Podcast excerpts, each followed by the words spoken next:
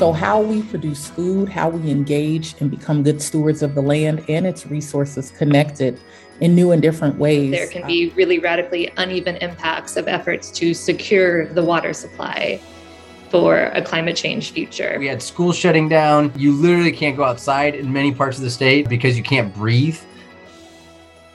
Welcome to Securing Justice, a podcast series created by the California Center for Ethics and Policy, or CCEP, at Cal Poly Pomona and generously supported by California Humanities. The focus of our podcast is on climate justice, an issue that affects people worldwide, particularly where inequality is greatest, but which is often disguised or invisible. My name is Nicole Lambrou, lecturer of urban planning at Cal Poly Pomona, executive director at Tinkercraft Design and Advocacy Group, and faculty fellow with CCEP. This podcast will explore issues surrounding climate change and inequality through a variety of means panel discussions, interviews, and creative works by faculty and students. Our aim is not necessarily to debate approaches to climate change in California, though you will find some of that here, but rather to examine the multiple ways in which climate change is experienced by different peoples and communities with a lens on the question of justice. From artists and activists to philosophers and policy wonks, we hope to provide listeners with a varied and nuanced look at how climate issues affect the lives of Californians and others. In this episode of the series, CCEP student fellow Victoria Tran examines what it means to be Asian American in the Golden State. She navigates the turbulent history of Asian immigrants in California, issues of environmental justice, and white supremacy. Her narrative is personal and moving and highlights the likeness and difference between various Asian American experiences. We ask that if you like what you hear, if you care about these issues, please share our podcast with your friends, family, and colleagues. Thanks for listening.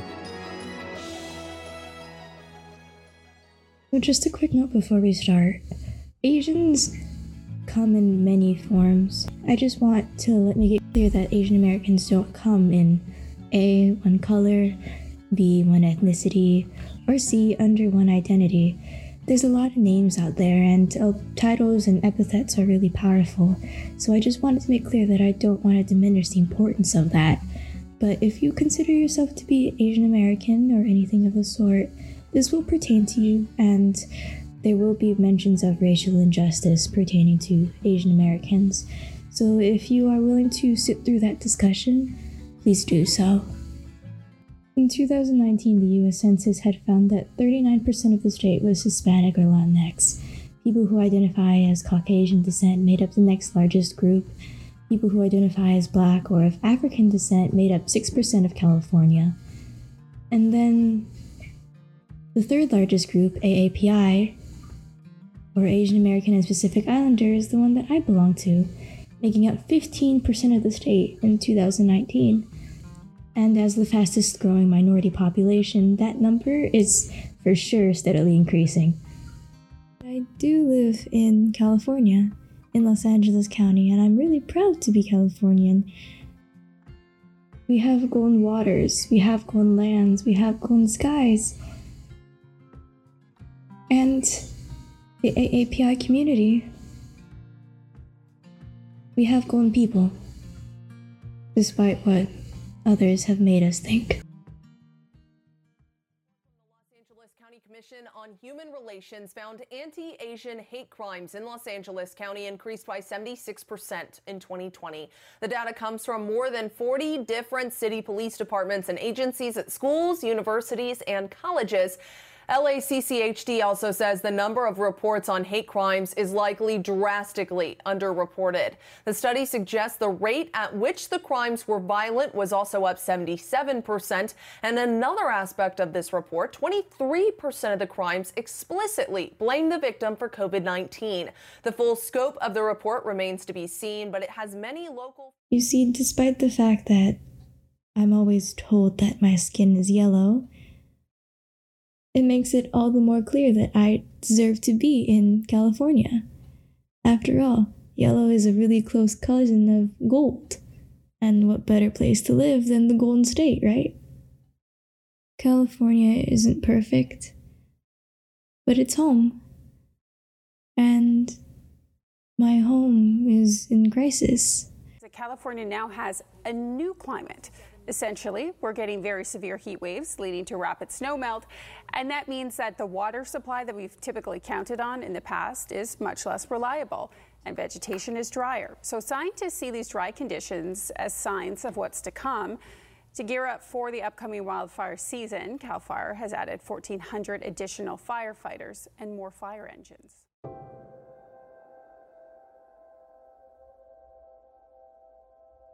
These aren't really new threats.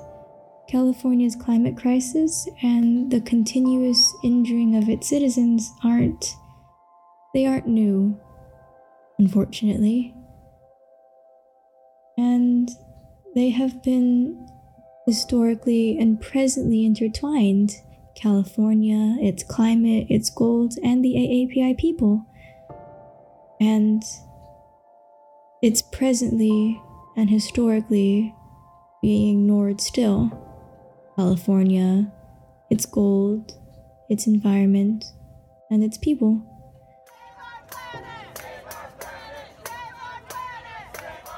It's not somebody else's gold. It's not someone else's responsibility. It's our golden land, it's our golden skies, it's our golden seas. And it's our golden people. It's under threat. Our gold. I'm Victoria Tran, and this is the gold of the Golden State.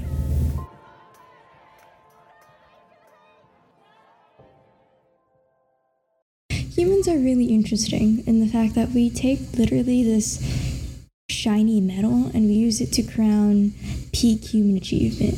Like we see it in Olympic medals and we see it decorating the tombs of dead emperors and we see it uh, when someone is iced out on the street, right? Like for some reason we seem to have an obsession with this shiny, malleable yellow metal. And we use it to apply it to things that aren't necessarily yellow, we use it to apply to a golden age where a dynasty or a kingdom has reached the peak of its prosperity. Or we use it to refer to the golden rule treat others with how you want to be treated. So, when did we become yellow and not golden? It wasn't a question that I knew I particularly had, but it was answered when I was talking to one of the lovely professors that we have at Cal Poly Pomona. Her name is Dr. Lorene Hom. And her area of expertise include urban and social policies, race, ethnic communities, and, importantly for me, an emphasis in Asian American studies. And I had a lot of questions, she had a lot of answers, and I wanted to share some of those snippets with you, especially this really interesting one pertaining to where the idea of a yellow scare came from.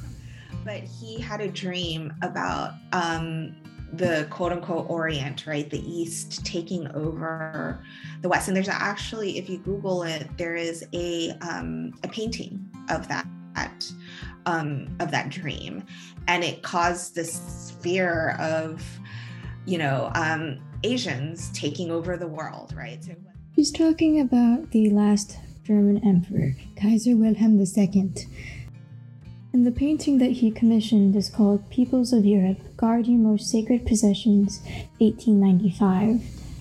And you see standing on a cliffside a bunch of Eurocentric looking women dressed in armor and wings and beautiful white skirts holding shields and swords and spears. And ominously in the distance, there's a Buddha, clouded by shadow and darkness coming ever so closer to this cliffside that they appear to be defending. There is a cross, quite, quite literally hanging over these women, as if guarding them, as if giving them the strength they need to fight against this monstrosity, against the Buddha, against Asia. So it wasn't just localized to the United States. How it um, manifested in the United States, right, was that we were um, in the, starting in the 1850s. Um, there was uh, laborers um, um, immigrating and migrating to the United States to do the cheap labor, right? Um, that uh, you know that industries like railroad industries, agriculture um, wanted cheap labor, so they looked at it, looked at global sources, and and um, recruited um, uh, primarily men from um, Asian countries, right? And recruiting is a far more polite term than what it probably actually was, which was desperation. You see, Asian peoples, especially the Chinese, were dealing with a lot of pressures from their mother country.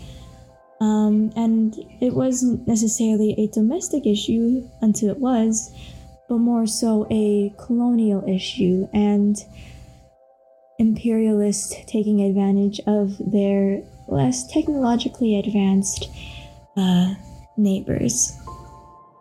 In a time where Chinese teas and porcelains and silks were in high demand, the British could not keep up with the lacking amount of silver that China had used as their currency at the time. So they developed a barter system using a middleman, Indian opium. And you can probably guess what happened next. There were two subsequent wars, the First and Second Opium War, and China did not emerge victorious from either of them because opium had created an age of addiction and an age of civil unrest. Farmers that were already struggling from poor farming conditions, such as massive droughts or water shortages, was not able to deal with a lot of the new demands that their country was going through. And so they fled. The British poisoning had won out. After all, when they heard of these merchant vessels bringing in news of a Gamsan, a gold mountain that was found in California, of course these poor men would jump at the chance to get their weight. This miracle metal that their emperor was crowned in, or this miracle metal that they knew would bring them prosperity, of course they would go. It's so much better than what they had there. Right? Refers to the forced displacement of what white American colonizers called the Five Civilized Tribes. Over 20 years between 1830 and 1850, somewhere around 60,000 to 100,000 Native Americans were forced from their homes into land the new government had decided. And so, as a result of the Compromise of 1850, one of the provisions was that a new fugitive slave law would be enforced, which would bring the federal government much more directly involved, which would provide financial incentives uh, for judges to rule in favor of slaveholders, and which would deny slaves any prospect of a jury trial. So, this is the land that these hopeful Chinese men would be taking their chances with. And you could probably say they're really resilient given how many AAPI, specifically Chinese Americans, live in the Bay Area today. Now, that is also a slight issue, and one that I hadn't particularly thought about until me and Dr. Hom continued our conversation further uh, way because I hate saying that culture is sort of a, a uh, as a, a, default reason, but there can be reasons again why people may um, socially and psychologically feel safer in other neighborhoods as well too, and don't feel that they have access to other spaces that have that are don't have as much pollutants that have better amenities right? But because of again kind of these larger legacies of exclusion that intersect with race class gender sexuality right? Certain spaces have been built um, and created in such a way that can still exclude folks even if they may you know appear you know it may seem that they have access to it but in a lot of ways they don't. What is this invisible illusionary access that she talks about? Well, in the San Francisco Bay Area, lower income folks who spend a lot of time fishing out in the piers often supplement their family dinner table. It's not recreational, right? Because they can bring home these fish and it's normally free of charge despite, you know, parking and stuff like that. So they bring home striped bass, sturgeon, halibut, these large apex fish that consume other fish. Now, the issue with that is if these smaller fish eat something that's not great, and then the slightly bigger fish eats something that's not great, and it gets all the way to the big fish, at that point, there's a lot of that one thing. That one thing I'm talking about is mercury. Because as a unfortunate byproduct of the gold rush to extract gold, oftentimes these large scale mining companies use mercury to extract the gold further. And once the mining operation shut down, the mercury was left to rot in old machines that were never properly cleaned up, in the Sierra foothills that are permanently altered because of hydraulic mining. And it would sink into the ground, get its way into streams and rivers, and deposit itself into the San Francisco Bay, where it sits, waiting. And not to say that San Francisco hasn't made an effort to clean up this, it's just, it's a metal. There's a lot, and it's gonna take time, and it's not necessarily advised as much as it should. Perhaps because it is lower income populations that are at risk, not affluent ones. After all, the affluent ones don't have to fish out of rivers and lakes to normally supplement their meals. It's a shame because the Asian American population, specifically in San Francisco, make about 42% of the residents that live in poverty. So, as you can imagine, a lot of them probably have a lot of mercury buildup and obviously, while it's going to take a while to do long term testing, AAPIs, for the limited data that we do have on them, have a significantly higher chance of getting tuberculosis, of getting lung cancer, of getting diabetes, and it wouldn't be surprising to say that it might be due to the mercury buildup that has lent itself to lowering immune systems or giving to cancerous growth. We can't deny that fact either. So, what about other invisible pollutants? What else are dangers that we can't see? What are the dangers that this invisible model minority are exposed to? Polluting industries or uh, polluting, you know, entities, right, in communities of color, is because there is knowledge that communities of color have less political power they have less political networks and resources and monies. This is Nadia. Kim. She's a professor of sociology and of Asian and Asian American studies at Loyola Marymount University, and she's awesome. she recently published a book called Refusing Death Immigrant Women and the Fight for Environmental Justice in LA, and it's a really good read, uh, despite the fact that there's, you know, many complex words, it's uh, academic scholarship, but I was really intrigued that she was talking about something that isn't normally talked about. Maybe perhaps because we were invisible for so long.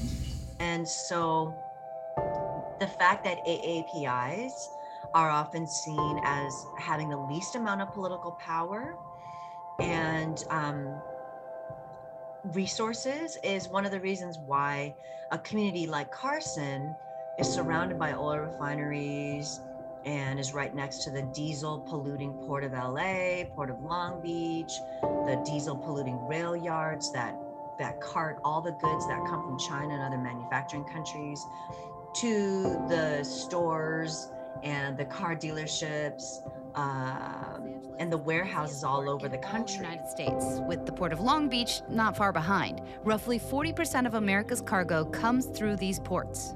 The average number of container ships at the ports of Long Beach and LA, 16. Right now, more than 110. You can see so many of them stacked up. They wait for weeks at a time sometimes, and you can see the heavy line of smog and haze sitting right over where people live. They can't take anymore. Yet in the last year, more ships means more trucks, more trains, and more pollution.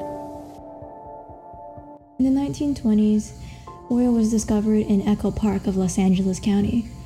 It soon boomed the industry, and sooner or later, the landscape was very much drastically changed.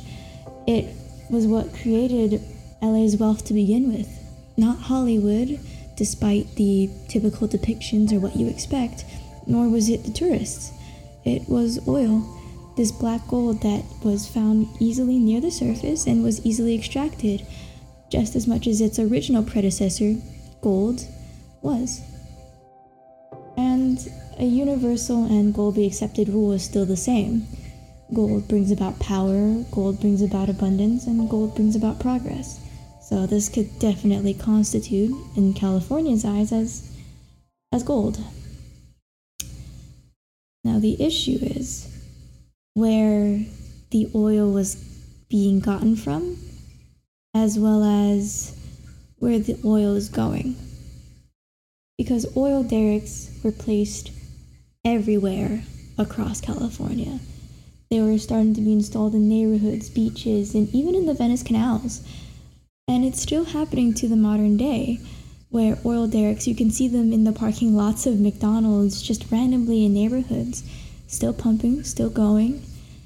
And they're not stopping anytime soon. And we should probably go back to that point about freeways. Because California is built on a sprawl, as well as specifically LA County. To get anywhere, you kind of need a car. You can't really walk to the grocery store, right?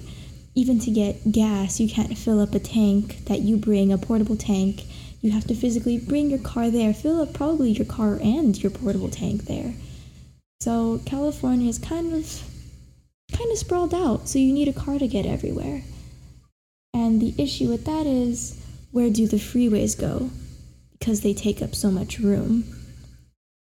And how much diesel and how much oil is being used to get to where you need to go know, freeways we don't recognize are actually the one of the most racist monuments that we have in our country. We usually think of Confederate statues, right, as our most racist monuments, but we need to understand that freeways are among our most racist monuments because they're often deliberately placed in, near, or through communities of color. Probably the most prominent and the most well known version of AAPI history especially AAPI exclusionary acts, is the Japanese internment camps, which to this day remain to be absolutely horrific. I don't care what anyone says, the fact that it happened at all is tragic. And so, even after that whole ordeal was done, when the Japanese Americans returned to what they thought was their home, they simply found it not there. Their belongings were confiscated, their possessions were taken, everything else was just stolen. So, what did they have to do? They had to rebuild with whatever scraps they had left. And that often meant taking up the things that affluent Caucasian neighbors wouldn't want to do, such as living near bustling, noisy freeways. And what we would later find out would be massive, massive, massive machines of pollution. Mountains of dirt. Los Angeles Metro and Caltrans have been hard at work widening the freeway, which they say will improve traffic. The $1.3 billion project is over five years late and $73 million over budget. 20 miles south, Metro is planning another freeway widening project. Metro still wants to potentially take over 500 parcels here in Downey. Today, in 2020, uh, a predominantly working class neighborhood, a Latino neighborhood, is threatened with extinction. According to a Washington Post article made in 2021, a study had found that black people were exposed to 21% more fine particle pollution than the average American, while for Hispanics it was 11% more, and for Asian Americans it was 18% more. White Americans, by contrast, had 8% less pollution exposure than the average. There is something incredibly fascinating about how there are multiple facets to this, how California's ever changing climate has so many different factors to the point where I can identify with it. And it's not something that can be easily said, right? That there's so many different ways that I feel connected to it, and it's occasionally pretty overwhelming. Here's about it you often think of these kind of larger movements around climate change, right? Um, toxins, pollutants, right? Um, industrial sites and fighting against that near your neighborhood too, right? I would argue that there can there's environmental justice work that happens at a smaller scale that might be worth looking at too. Um, I, my other hat was public health for a while with Asian American communities and public health, and that includes occupational health, right? And that is a type of environment that you are exposed to. And so there is a lot of literature about, well, a lot of literature in public health. Well, I shouldn't say a lot. There's enough literature in public health that talks about um, occupational health hazards. I don't know about that, Dr. Hom. I would argue that there's not that many, not much literature. It's too little literature about public health, especially when it comes to occupational exposure. Um, one particular narrative that I would like to see more of would be focusing on the exposures that Filipino farmers have to deal with, especially after their triumph in getting fair wages and, you know, the whole labor movement. When one of our guys falls down and he gets hurt, someone's got to cover his benefits. We're going to have a, a health plan. When these guys get old, we're going to have a pension plan. Larry Itliong was president of the Agricultural Workers Organizing Committee, known as AWOC. Summer of 65, he began to talk about organizing, improving the working conditions, and increasing salaries. Uh, we feel that we farm workers uh, should have an organization of our own. One of the things that most people forget is that it was the Filipinos in September 1965 who started the grape strike, not the Mexicans.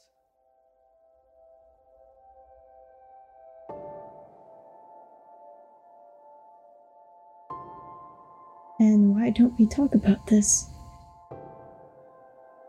It's understandable why we put Cesar Chavez on such a high pedestal and why we celebrate the Mexican Americans that have basically built this valley from the ground up. And yet, why don't we talk about the Filipinos that did the same? Because they arrived about 33 years prior to the Pilgrims arriving at Plymouth. This is history that we don't talk about, and furthermore, there's a present being that we don't really talk about either. There's not much narrative about Filipino farm workers today. And after all that Larry Itliong has done, it feels like a shame that we don't try and improve their conditions even more so.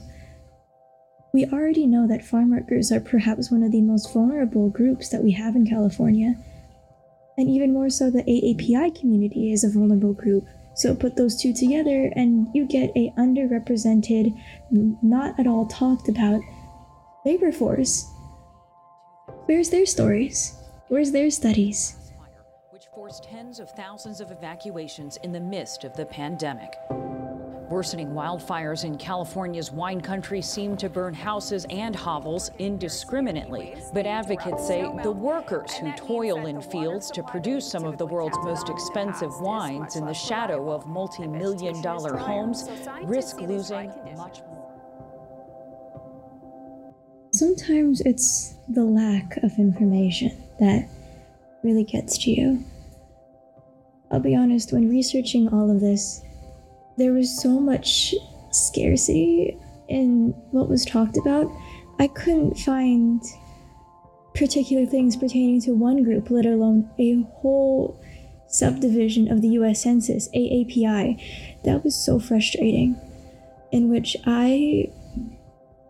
There's so many stories about how minorities and low income are unfortunately and unequally affected by these disparities that COVID 19, that the climate crisis, that all these present factors have had on them. And yet I could find almost nothing about me.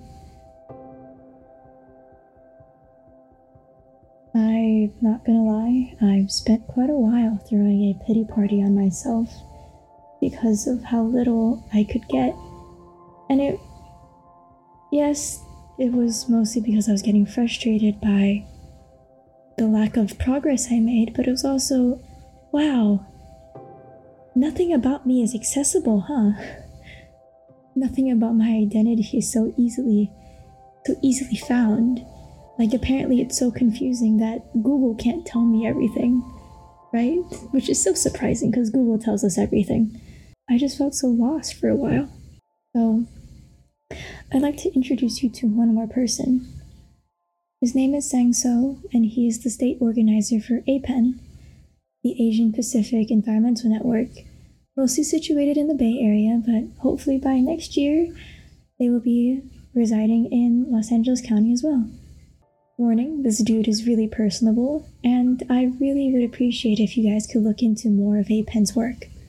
And um, even when I'm gone, you know, that's how I think about it now. It's like when I sit down and talk to my daughter, and when I see her, you know, um, struggling with certain things or or have questions about things, I, I really think about okay, what I say and what I do has to be um, something that has longevity, um, that can leave behind a legacy for her to look at as a model. Whether or not she follows it, it's out of my control. But what I, you know, what I want to leave with her is like she can look at the things that I've left her as like a path to walk, you know, and maybe she can grow that path, you know, make it flourish and blossom with trees and plants and all that. And all the things that were left for me to walk my path, you know, that was laid for my parents. Um, she's going to be walking the path to continue on that journey. So it's really how I look at it now. You know, um, I, you know, and I you know, I can't lie. I I was um, at one point like just very angry, very bitter, very jaded about, you know, all that you mentioned earlier. um, so it's real. It's very real. APEN isn't new to legacies and leaving behind a mark. The first National Peoples of Color Environmental Leadership Summit is probably one of the most important events in the history of the environmental justice movement. Four day summit, sponsored by the United Church of Christ Commissions for Racial Justice, began in Washington, D.C. on October 24, 1991. Around 1,100 people attended from all 50 states, as well as Puerto Rico, Chile, Mexico, and the Marshall Islands. The inclusive breadth of participation allowed for the environmental justice movement to finally redefine the meaning of environment. Because for a while, the word just meant wilderness and this beautiful, pristine thing that affluent people could enjoy. And now the environment encompassed where one worked, where one lived, where one studied, where someone played, where someone prayed. It encompassed the whole range of issues from housing to transportation to worker safety and toxic pollution. Issues that what a predominantly white movement had previously been now encompasses for lower income minorities and just non Caucasian peoples. Within that summit, there were calls from BIPOC people to like have an intersectionality and analysis that would include their lives and their histories. So from that, um, there were like these groupings of people that developed this set of principles, set of values that spoke to BIPOC people. And Asian Americans were at the forefront, at the leadership table of helping develop that. And APEN kind of sprung from that, you know, that summit, that that gathering of people who wanted to address and who saw the early warning signs of climate change in in their work and in their communities and that that was kind of like the first on ramp for APEN and development of APEN. I think there are um, many ways in which Asian Americans and climate change have like intertwined, you know, in the U.S. We'll never fully understand what racism and white supremacy is, or what capitalism is, um, or intersectional violence, or any of those things, unless we fully grasp what uh, environmental injustices and climate injustices are. And a perfect example of this is that there's been very little connection made between the fact that the most uh, sickened and the disproportionately dying populations were Black, Latinx, and Pacific Islander and Indigenous. Communities like the way in which um, cities have been redlined, you know, the way in which like you're only able to buy housing in certain areas, in areas where industries are being built, um, you know, is a way in which environmental racism happens. Like uh, Pacific Islander communities here in Los Angeles reside in um, areas where there are high concentrations of industries, of refineries, of freeways, of the rail yards and the ports. In the South Bay, it's like a, the, nexus of that the industry, and it's like Pacific Islanders, Filipinos, Koreans, um, you know, Southeast Asians. They exist in these areas because these are the areas that were viable to them financially, and also where they were systematically, policy-wise, pushed into you know, these communities comprise Asian Americans along with other like BIPOC folks. So I think there are like connections there for Asian Americans in relation to environmental justice, climate change work.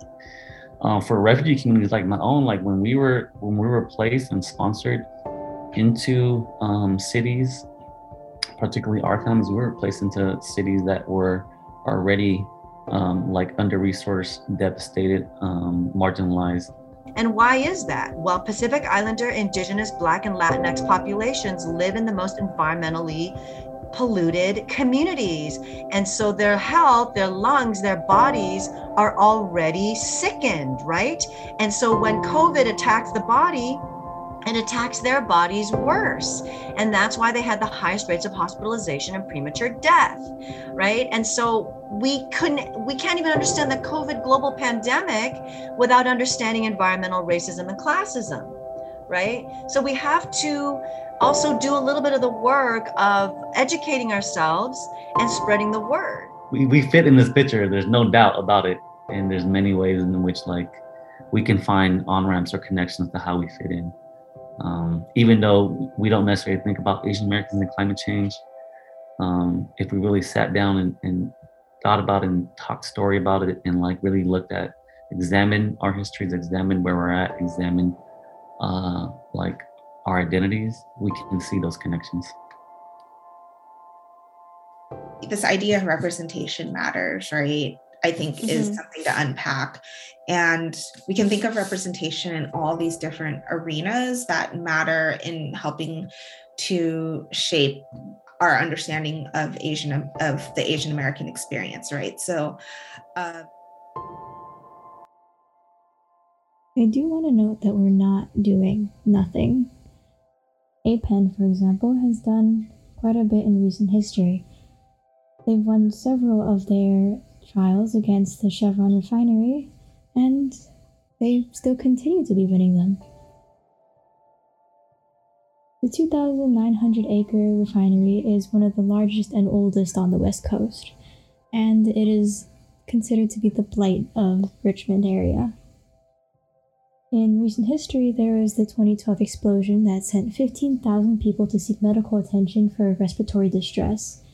And February 2021, a oil spill leaked about 600 gallons into the bay. And Richmond's childhood asthma is at 17% more than double the national average, and the city also has high rates of cancer, respiratory illness, autoimmune diseases, and other ailments. And I suppose to policymakers, state makers, anyone in charge, there's no correlation at all. None. I don't understand how they would see a correlation, right? Right. In 1999, a earlier explosion would spew smoke all across the county, and the emergency telephone service sent out a bunch of warnings, but notably it was only in English. So for the nearby large Laotian refugee community nearby, they didn't understand.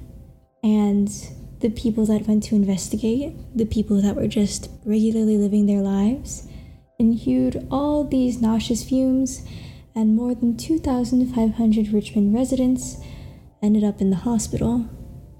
Chevron is Richmond's largest source of tax income, but even that benefit has a bunch of inequity laced with it. So local organizers rallied to change this.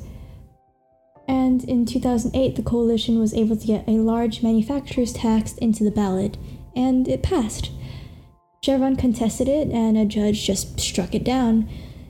But in 2010, after further efforts from the city and local organizers, the company agreed to a settlement that included $114 million. Remembering that we can make a place for ourselves here, have a home where no one else wants us, have a place where no one else wants to see us, it's very, really, really important for us to have that recognition that, yes, we do belong on these golden lands.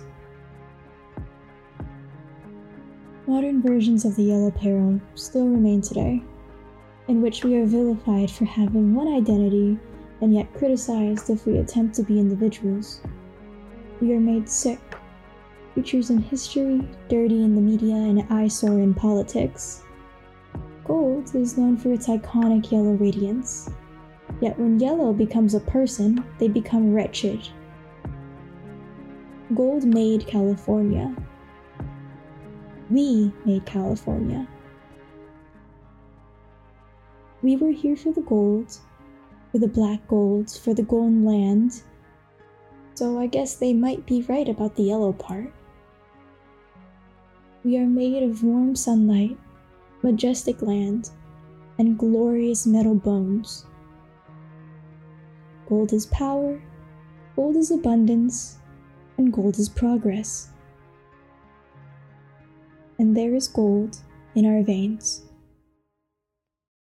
Thank you so much to all the people that are interviewed, which includes Dr. Nadia Y. Kim, Dr. Lorraine Hom, and Sang So from APEN. Thank you so much for the work that you do and for allowing me some of your time and be able to compile it into this podcast. Thank you to Oak Studios, who has kindly allowed people on YouTube to use their music copyright free as long as you credit them properly. So please go check them out in case you decided that you liked any of the audio tracks that I have used in this project. Thank you very much to the Ethics and Policy Center at Cal Poly Pomona for allowing me this opportunity. Thank you to Dr. Lambro, who has facilitated a lot of the discussion and has allowed me to do this project despite um, possible reservations that both you and I have had. And finally, a big thank you to my elder sister, who has allowed me usage of her audio equipment, though I don't think I utilized it well enough. And to the people at MediaVision or whoever else is going to edit this file, uh, I apologize and thank you for your aid. And to the listeners who have stuck around all the way through, truly thank you for listening to what I had to say and giving it some thought. Thank you very much.